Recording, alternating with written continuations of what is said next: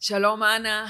שלום, אורלי. לא סיפרתי לך, אבל לקחתי לך כאן מהמגירה תה אה, פריז. אז למעשה אני שותה כאן תה מפריז, אבל אנחנו בפתח תקווה. אבל זה איכשהו עוזר לנו להרים את האווירה.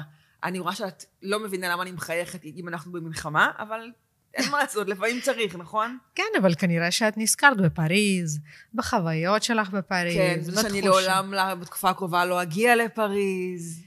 אי אפשר לדעת. אי אפשר לדעת. מתי? האנטישמיות אי תעבור אפשר כבר? לדעת. את יודעת, כשנמצאים בתקופת משבר, כן. בדרך כלל אנחנו פסימיים. כאילו, תקופת משבר, אנחנו חווים אותה אינסופית, ובטח אה, אולי יהיה טוב, אבל צריך שיקרה נס. ועכשיו, הנה, חלמת על פריז, כן. וחזרת לפסימיות של המשבר. כן. אני חושבת ש... מה את אומרת שבתקופת אה, אה, משבר כאילו יש פסימיות, אבל נראה לי שאנחנו פשוט, מרוב שהמשבר כזה גדול, אז כבר כאילו אין ברירה להיות, אה, לשחק עם ה... את יודעת במה זה תלוי? במה? זה תלוי אם בן אדם מאמין בגורל שלו. אם הוא מאמין שהגורל שלו הוא טוב, ויקרו דברים טובים בחיים שלו, אז הוא פחות פסימי. ואלה שהם פתאום מאבדים את האמונה, כן. אז כן. אבל אני כרגע קוראים לא לזה מדברת... פולנים, לא? כן. אני חושבת שאלה בכלל, זה לא משנה. גם אם יזכו היום לא, במיליון לא, דולר. לא רוצים לריב עם אף קהילה. לא, לא, אוקיי. לא, אני גם במקור, את יודעת. פולניה? כן. לא רואים. כן. תגידי, אופטימית. רגע, אנה, אנחנו בפרק, אה, לא יודעת כבר כמה, אבל יפה, עברנו כברת דרך, והבאתי עוד פעם שאלות מהעוקבות. מאזינות. כן. אה, את מוכנה? כי יש. הרבה. אני קשובה את לחיים. קשובה לחיים, אוקיי. אז ככה, אה, חודשיים אחרי, יש אה, עוקבות שעדיין אומרות, תקשיבי, יש את תחרות המסכנות. מי יותר מסכן בסיטואציה? עכשיו, וכאילו, כי גם אם נגיד ממש, אני מכירה את זה לעצמי, אם נגיד אני ממש, כאילו, קשה לי, או רע לי, או עצוב לי, אני אומרת, רגע, אבל לכאלה שאיבדו, כאלה שדברים יותר גרועים, אז הם יותר מסכנים, ואז אני לא יכולה להיות מסכנה באמת. עכשיו אני אהיה אש אשת טיפול, את תמיד אשת טיפול, מה זה רק עכשיו? אבל עכשיו יהיה עוד יותר. אוקיי. כשבן אדם מגיע אליי, האמת הפנימית שלו, זה הדבר היחידי שאני מתחברת אליו. אני לא יושבת ואומרת לו, תקשיבי, את לא יכולה לבכות כי יש אנשים עניים, לא יודעת, רעבים באפריקה או במקום אחר. מה זה משנה? מה זה משנה? אני בודקת את המקום שלי מול, מול עצמי. אם אני מרגישה שקשה לי, אם מישהי מרגישה שקשה לה, זכותה להיות במקום הזה. מה פתאום היא צריכה להשוות את עצמה?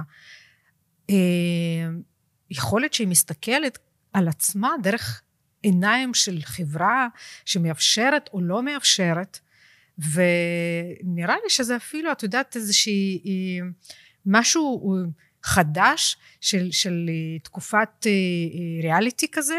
את יודעת שאת לא יכולה להיות רק מגניבה בריאליטי, את חייבת להיות איזושהי מישהי עם סיפור קשה, כן. ואז אנשים מתחברים. לדעתי זה איזושהי אג'נדה שבכלל לא רלוונטית לנפש אדם. בן אדם יכול להיות באמת במצוקה נוראית, אם החיים שלו השתנו.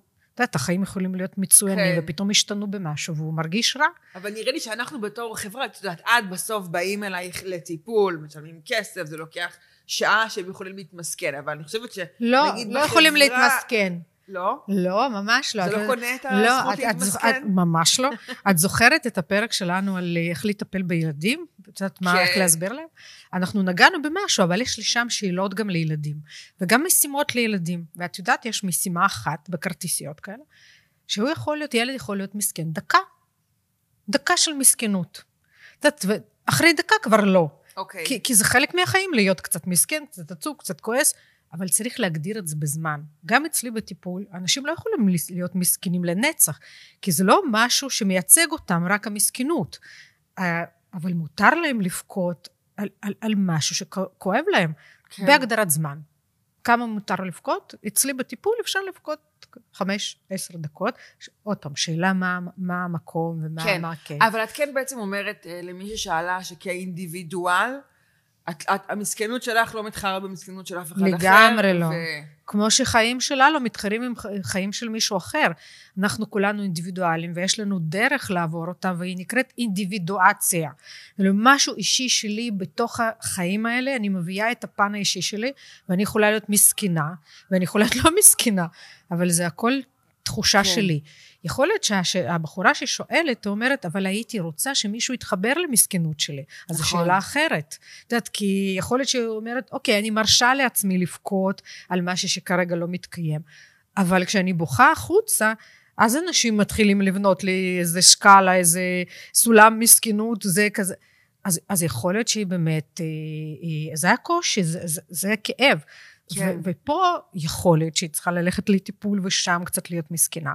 כן. או להיות בסביבה של אנשים שמבינים אותה, את יודעת, אה, אני חושבת שיש אנשים, למשל, יש את יודעת כל הקבוצות האלה, למשל בפייסבוק, של אה, אה מותגים.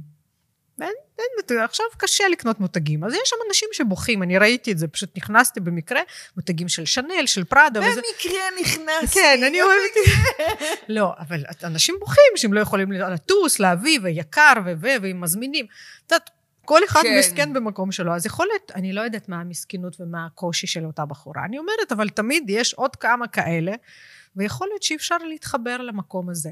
אה, אז לכו תחפשו מסכנים כמוכם בכל מיני... אה, בכל מיני רבדים. וגם אולי הגיע הזמן קצת בחברה היותר קרובה, במשפחה, קצת להתחיל להבין איך אני מעבירה את המסר שלי בלי ששופטים אותי.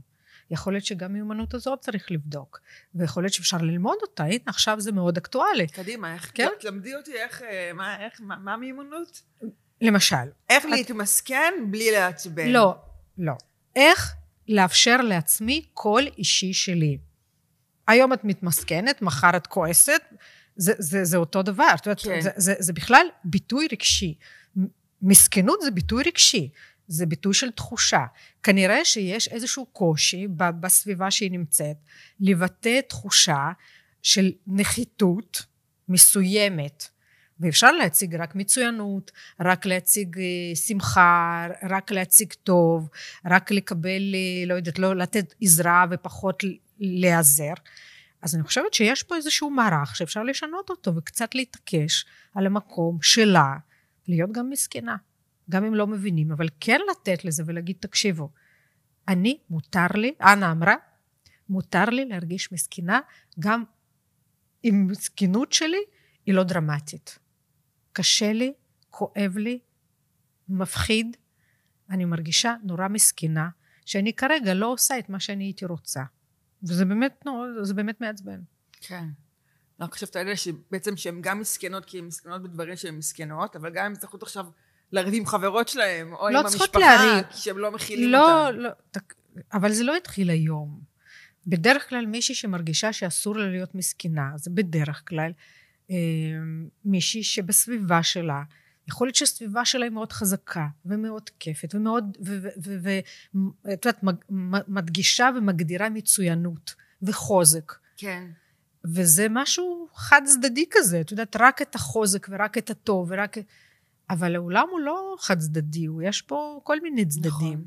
אז אה, יכול להיות שהיא כרגע, אם היא בחורה חזקה, היא תחליט שמותר לה מהיום והלאה, מותר לה. את יודעת, הייתי אומרת לה, למשל הייתה אצלי בטיפול, הייתי אומרת לה, תקשיבי, את מרגישה, את מאמינה לעצמך שלא טוב לך? כן. תעמדי מול מראה ותגידי לעצמך, תדברי עם עצמך. לפעמים אני, את יודעת, אני הפרטנר הכי טוב לשיחה שלי.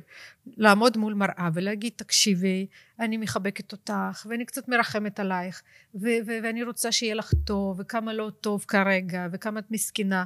אוי, שהיא תתחיל קצת אה, לאפשר לעצמה את הקול הזה, שמחבק כן. אותה ו- ו- ומאפשר לה את המסכנות הזאת. ואז היא תהיה לעצמה, שזה המון.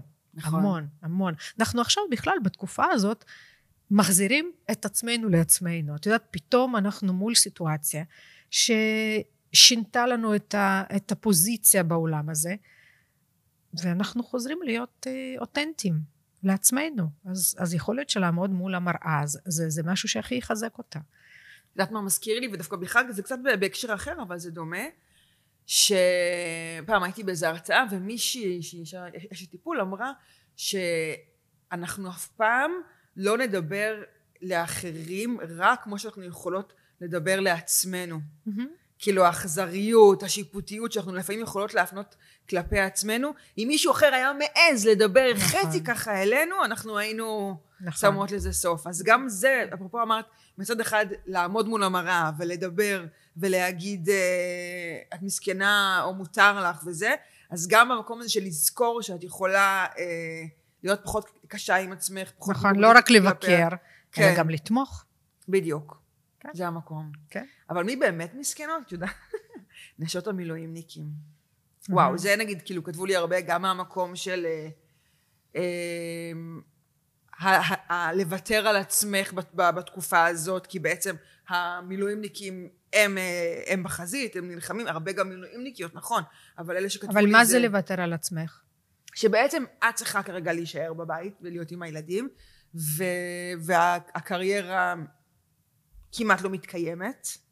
אה, ועוד זווית שזה באמת אה, הנשים הגרושות, שבעצם אה, כל ה... ה- הם- הם הם עוד פעם חוזרות להיות ההורה היחיד לילד, אין חלוקה של זה, גם אין חלוקה של המשאבים של אחרי זה ש- שהגיעו מהמילואים. מה יש לך לומר להם? תקשיבי, אני חושבת שזה, עוד פעם, זה משהו קולקטיבי הרבה יותר גדול מ- מהרובד האישי, וזה זה, זה מחזיר אותנו, כולנו, לתפקידים מסורתיים של אימא ושל אבא ושל אה, אה, ויתורים שאישה צריכה לעשות או גבר צריך לעשות. אה, והסיטואציה הקונקרטית היום היא, היא כזאת, את יודעת, אני, אני, אני חושבת עליהם והלב איתם, אבל, אבל זו, זאת הסיטואציה. ואי אפשר לא ללכת למילואים, ואי אפשר לא להתגייס לצבא, ואי אפשר לא לטפל בילדים. אז, אז אני אומרת, אוקיי, בכל האי אפשר האלה, אז מה כן אפשר לעשות?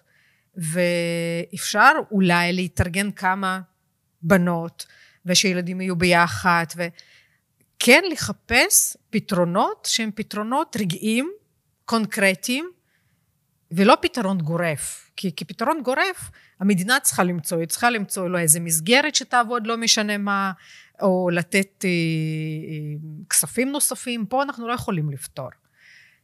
ועדיין אני חושבת שהאישה, שהגבר שלה במילואים, אה, כשהוא מגיע הביתה, אני חושבת עליה, את יודעת, גם אני הייתי, אני קצת יותר מבוגרת, אבל פעם הייתי, ואת יודעת, המלחמות הם כבר היו, והמבצעים, וכשבעלי היה במבצעים האלה, אני זוכרת שכל מה שהייתי רוצה, שהוא פשוט ירחם עליי, כי קשה לי, את יודעת. וכל מה שהוא רצה, הוא רצה חיבוק, הוא רצה סקס, הוא רצה אוכל טעים. ואז אני אומרת, פה יש פה איזה דיסוננס של, של, של רצונות, אז מי כן. יתמוך במי ומי יעשה במי. ובסופו של דבר, ברגע שהיינו אחד לשנייה, בסוף זה היה תורם לכולנו.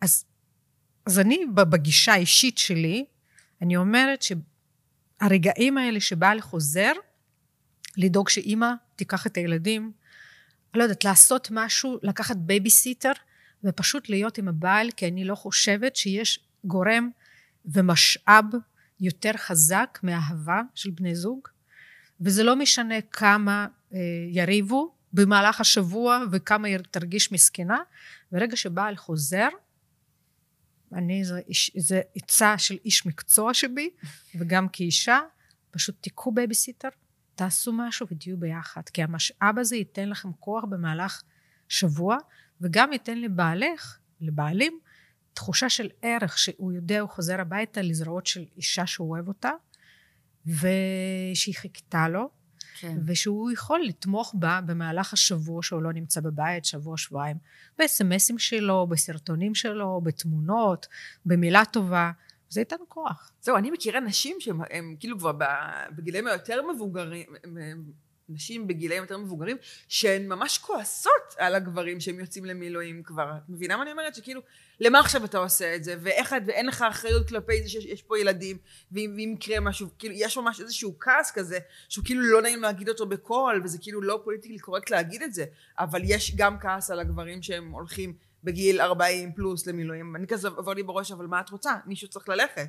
ומצד שני, הן כנראה לא מצליחות לשלוט בעצמן, וגם המקום הזה שפתאום הם לא היו חודש וחצי, חודשיים בבית, הגברים, המילואימניקים, ואז הם חוזרים, והנשים הם כזה במקום של, מה אתה מתערב לי? אתה לא היית פה, עשיתי את זה לבד, הסתדרתי מצוין בלעדיך, אל תתערב, איבדת את הזכות להביע דעה על מה שקורה בבית. כן, אבל איך הוא ירגיש שייך אחר כך בבית אם אין לו זכות דעה? את יודעת, יש פה, יש, זה מורכב מדי. את יודעת, האחדות הגברית עכשיו, היא, היא מקבלת ממדים מאוד מאוד גדולים. כל גבר רוצה להיות שייך, כמעט כל גבר רוצה להיות שייך לאחדות הגברית הזאת. להיות במילואים, להיות, ש... להיות אה, משפיע, אה, להחזיר לעצמו את התחושת הגבריות שהרגיש פעם בצבא. ובאמת, יש לנו פה דור מקטנים עד הגדולים ש, שאכפת להם. הם רוצים להיות חלק מהמדינה ורוצים לתרום. וגם להרגיש קצת בקייטנה, את יודעת, קצת בקייטנה, למרות שהקייטנה הזאת היא מסוכנת. זה מביא את הסעיף לנשים, כי, כי מה, הם לא יודעות שזה גם קייטנה בחלק מהזמן? כולם יודעות, וכולם יודעים. אף אחד לא חי באשליה. כי יש פה איזה פירוק של איזושהי שגרת חיים, יש פה איזשהו פירוק של סטנדרטים מסוימים, יש פה איזושהי חזרה לגיל ההתבגרות ולגיל הנעורים ולגילאים הצעירים. יש פה משהו בגבריות הזאת שהיא כל כך תומכת בגבר, מחזירה לו קצת מהרג, מההרגשה של, של מאצ'ו ו, וגם אלה שהם רחוקים ממאצ'ו מחזירים להם קצת מהתחושת הגבריות שאנחנו כל כך מצפים. את יודעת, כשאני יושבת בקבוצות שלי, או למשל מול המטופלות, הם אומרים, טוב, הוא לא גברי, הוא כל הזמן, לא יודעת, מתלונן, ולא ככה ולא ככה. בבקשה, הנה, הם חוזרים לגבריות. והם כן לוקחים אחריות. אבל אנחנו צריכים קצת לפרגן, גם אם אנחנו יודעות שיש שם אה, קושי, וגם אם הוא לא חייב ללכת למילואים, וגם הוא רוצה קצת לברוח, זה בסדר, זה בסדר. אנחנו גם צריכים להרשות לעצמנו. אני כבר רואה, אני כבר רואה את הודעות הנאצה שאת תקבלי אחרי שאת אומרת, תפרגני להם, גם אם הולכים בשביל הכאב ואת נשארת לסבול תקשיבי, בבית. אם הם יפרגנו, הם יקבלו פרגון בחזרה. אני לא חושבת שצריך כרגע לפתוח עוד חזית ועוד מלחמה שהיא כרגע תהיה לא רלוונטית כי אני חושבת שבנקודה הזאת אפשר לפרק משפחה חבל כי עם כל התחושה... לדעתי זה משהו שיקרה אחר כך, אז נכון? אז אני לא רוצה שהמאזינים שמאזינות לנו ואנחנו קשובות לחיים שלהם שזה יקרה להם. כן. כי יש צמתים בדרך שצריך פשוט לשוט ברפסודה, את יודעת, כאילו צריך לעבור אותם בלהבין שזה משבר שיכול לגרר את המשפחה לאסון. בשביל מה? כי מה? כי בעצם מה יהיה פה איזה משבר אמון כזה? כי ברגע, על... כי ברגע שאישה מזלזלת ברצון של גבר ללכת למילואים, היא מזלזלת בגבריות שלו, בהחלטה שלו, בשייכות שלו לגבר, לגבריות הזו, לקבוצת גברים. נכון, כשהוא חוזר הביתה, אז אומרת, אין לך מקום, יש פה איזה מדינה שלי. מדינה שלי, המדינה של נשים, פה אני שולטת. אבל היא כן רוצה שהוא יהיה מעורב, היא כן רוצה שהוא ייתן יד וייתן כתף ויהיה שותף. אז איך יכול להיות? תחשבי על כולנו, אנחנו מגיעים למקום ואומרים לו, מה אתם עושים פה? אתם כאילו לא שייכים. תלכו חזרה, או, או לא מעריכים את, את, את המעשים, מעשים, החלטות. זה, זה לא. תסתכלו בפרק הראשון שלנו, בפרק השני, מה אמרנו? אישה צריכה לכבד את הגבר שלה והגבר יאהב אותה. וצריך לאהוב אותה יותר מעצמו. אבל זה תמיד בהדדיות. אם היא מזלזלת, קשה לו יהיה לאהוב אותה. ואם הוא לא אוהב אותה, אז קשה לו יהיה לפרגן ולכבד. הכבוד לגבר להחלטות שלו זה, זה נחוץ. אני כרגע לא חוזרת למאה הקודמת. אני מדברת... זהו, אני כבר רואה, אוקיי. לא, ממש לא. ממש לא. אני לא חוזרת למאה הקודמת. אני מדברת על יחסים מאוד מאוד מאוד פשוטים בין גבר לאישה. כשאנשים התחתנו, בוא, שיזכרו בסיטואציות, הם התחתנו, הם רצו את הבן אדם הספציפי הזה. הורות זה כבר שלב הבא של זוגיות. לכן זוגיות זה הדבר הכי חשוב. כי זוגיות קודם כל, אחר כך הורות, וזוגיות צריכה להיות לאורך כל הזמן הזה. כי אחרת מה, את יודעת, אז למה, למה התחתנו? כן. ואני מקווה שכל אישה שכרגע ההורות הופכת להיות עולם שלה, בגלל שגבר במילואים, תדע לשים את זה בינתיים בצד כשגבר מגיע, כדי להחזיר לו בעלות על חלק מהעולם הזה. כי הורות זה, זה, זה, זה עולם משותף, זה היה זוגיות, אהבה, תשוקה, רצון להיות ביחד. ואז הופיעה הורות, וזה זה עולם משותף. אי אפשר לקחת על זה בעלות. כן. אז אני לא יודעת כמה זה מרגיע, אני חושבת שזה כן נותן לאישה אה, דרישה מסוימת, אני מקווה שגם לגבר. אוקיי, אפרופו הורות, יש כזה מצד אחד המון דיבורים על uh, כאלה שאומרים, איך אני אביא עוד ילד, נגיד, או התלבטו על ילד שלישי, איך אני אביא עוד ילד לעולם הזה, בכלל אני אביא ילדים לעולם הזה, ומצד שני, הרי בטח יהיה איזה baby boom, לא? כי יש משהו של, כן. כאילו של, ה, של הרצון יהיה. הזה בחיים. יהיה, זה, זה, זה יהיה בלי, בלי החלטות רציונליות. זה פשוט יקרה, בום. זה פשוט יקרה. כן. זה פשוט יקרה.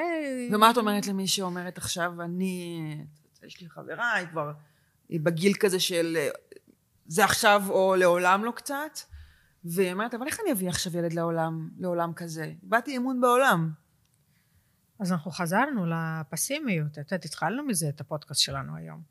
דיברנו על זה שברגע שיש משבר מאוד קשה, יש uh, תחושה של פסימיות, איך נצא מהמשבר הזה, יש משבר באמון, יש משבר באמונה, יש uh, משבר ש, שהוא מדבר על המשכיות החיים.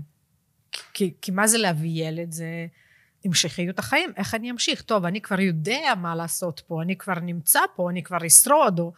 ואז אה, מה, אני אביא עוד נפש לכאן כדי להיות אחראית, או להביא למקום מסוכן? אה, אני חושבת שיהיו גם כאלה שיביאו ילדים ויגידו שהמקום מסוכן ושעדיף שיהיו יותר ילדים. כי חס וחלילה לאבד ילד אחד או שניים, את יודעת, אה, שאנחנו רואים, כן. מאוד מאוד עצוב, ולהישאר משפחה קטנה זה מאוד מאוד קשה. אז יהיו כאלה שיביאו ילד דווקא ממקום הקושי והפחד. וכשהכול יירגע, אנשים יביאו ילדים, כי אנחנו סך הכל עושים מלחמה כדי שיהיה פה טוב, כדי שאנחנו נוכל פה לחיות בשקט ובאושר. אז אה, אלה ששואלים, שישאלו את עצמם קודם במה הם איבדו אימון. כי הילד זה תוצאה של החלטה להביא ילד או לא להביא, זה החלטה של ותוצאה של חוסר אימון במה. יש אנשים שמאבדים אמון ביכולת שלהם להתמודד. יש אנשים שמאבדים אמון במציאות שהם חיים. הם אומרים, החיים הם טובים, הם, הם גרועים, הם, הם נוראים. ויש אנשים שיאבדו את האמון בחברה שמסוגלת לתת, אה, את יודעת, עוד פעם שלוש נקודות של התייחסות.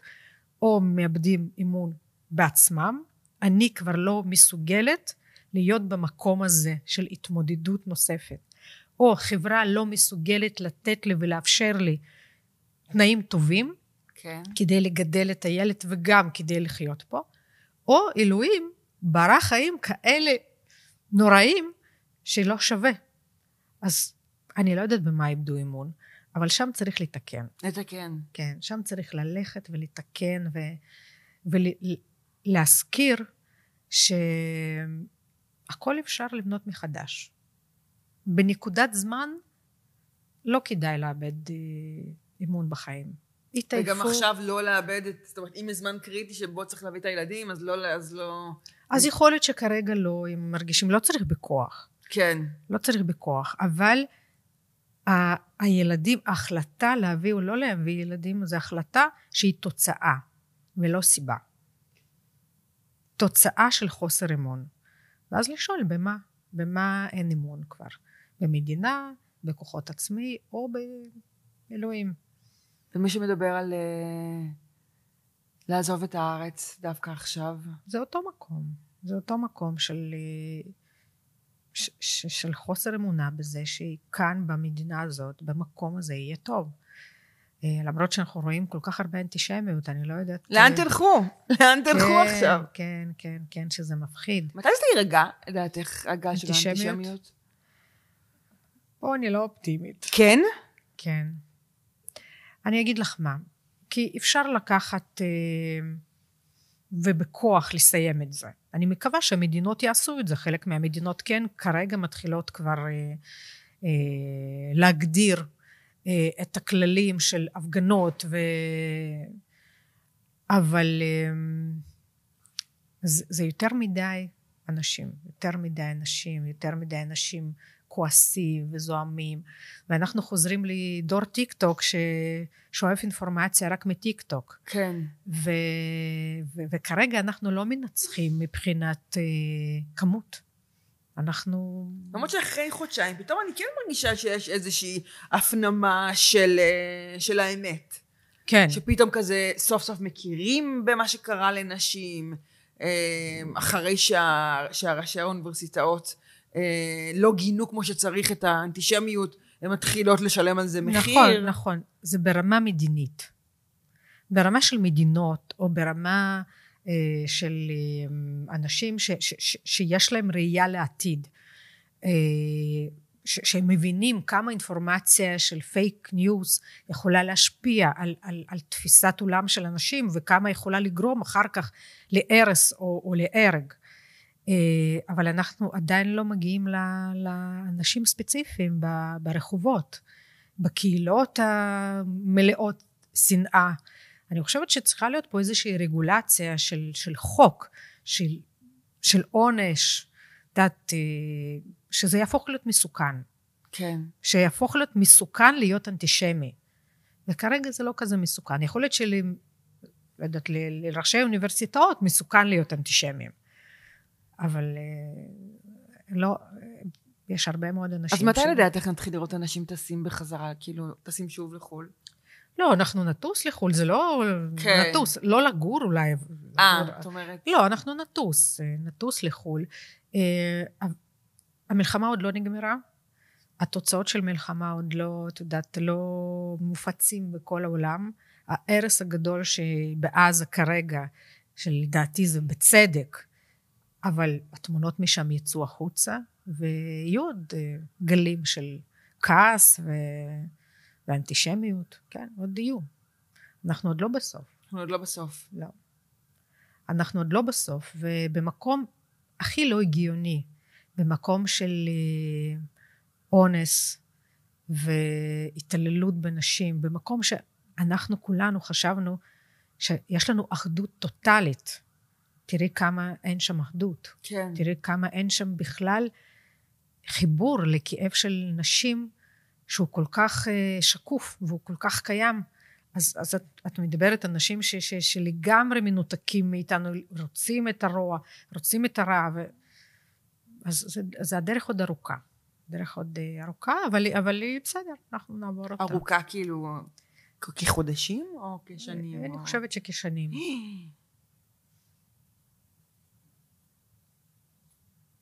אנחנו צריכות לסיים במשהו אופטימי. אנחנו עוד לא סיימנו, אנחנו כרגע מדברות. תשמעי, את יודעת, מה זה להיות, את יודעת, מה זה להיות חשובות לחיים? נו. קשובות לחיים זה לא לחיות באשליות. זה להיות במקום שיש לנו עיניים פקוחות, שמבינות, שרואות, שקולטות, שיודעות להתמודד עם מצבים שכרגע זאת המציאות. המצבים ש, שאנחנו לפעמים, את יודעת, לפעמים לא רוצים לקבל אותם, לא רוצים לקלוט אותם, אבל, אבל זה קיים. המציאות. אבל זאת המציאות. וזה הקשבה למציאות. אם אני עכשיו מדברת איתך, ואת מדברת איתי ומספרת לי, ואני לא מקשיבה לך, כאילו המציאות היא להקשיב לך, ואני לא, לא מקשיבה, אני חושבת שאת צריכה לדבר איתי על דברים אחרים. את צריכה לדבר איתי על לא יודעת על מה, על, על קונצרט של מוצרט, אני לא יודעת. ואת מדברת איתי על משהו אחר.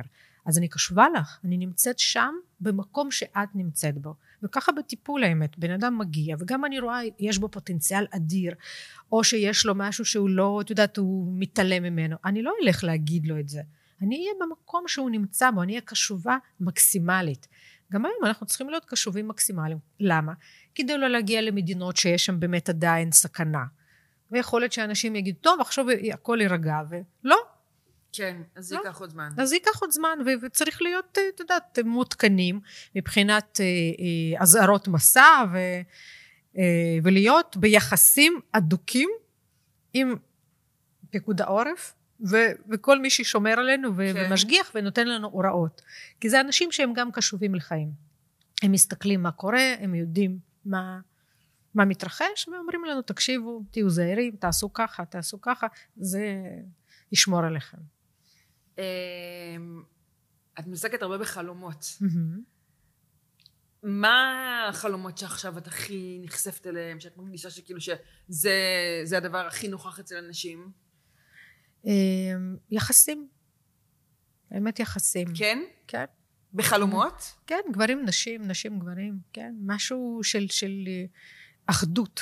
לא חייב להיות גבר אה, שאת מכירה בחלום, שאת מכירה במציאות, או נשים שאת גבר מכיר במציאות.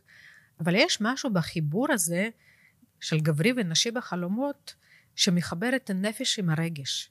לא, נפש עם הרגש אה, עם החשיבה.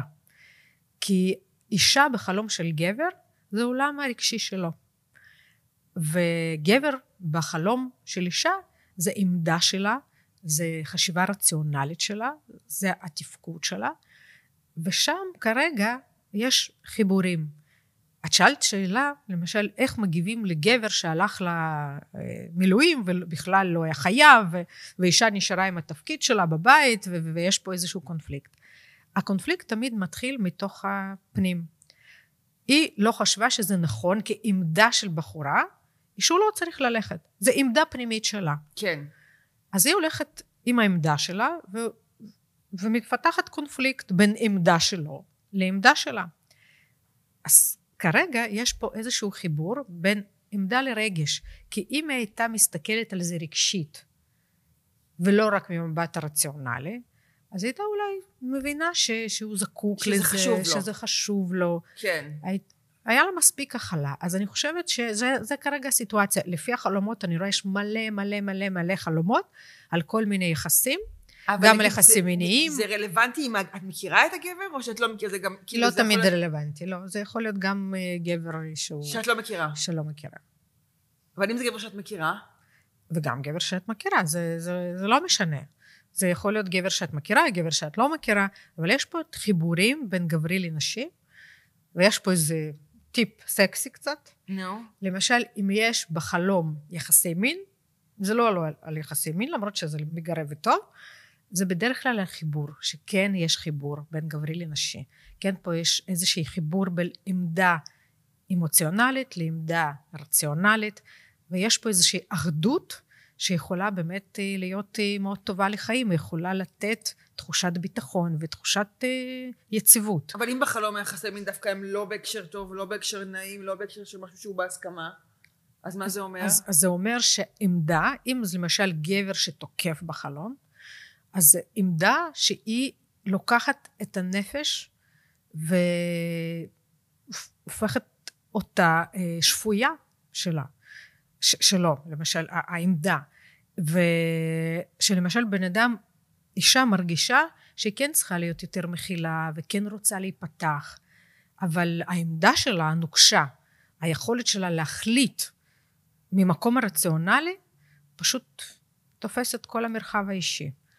והיא הופכת להיות קרה.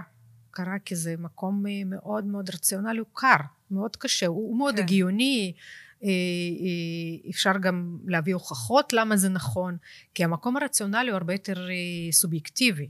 אז דווקא אם זה קורה זה דבר טוב, כי זה נועד, לא נעים להגיד, כאילו, אבל... לא, זה... לא, לא, זה דווקא, לא. זה אומר שאישה יותר מדי משתמשת במילה צריך, חשוב, נחוץ, ש, שהיא לוקחת את עצמה ומביאה למקומות שכרגע היא לא בוחרת.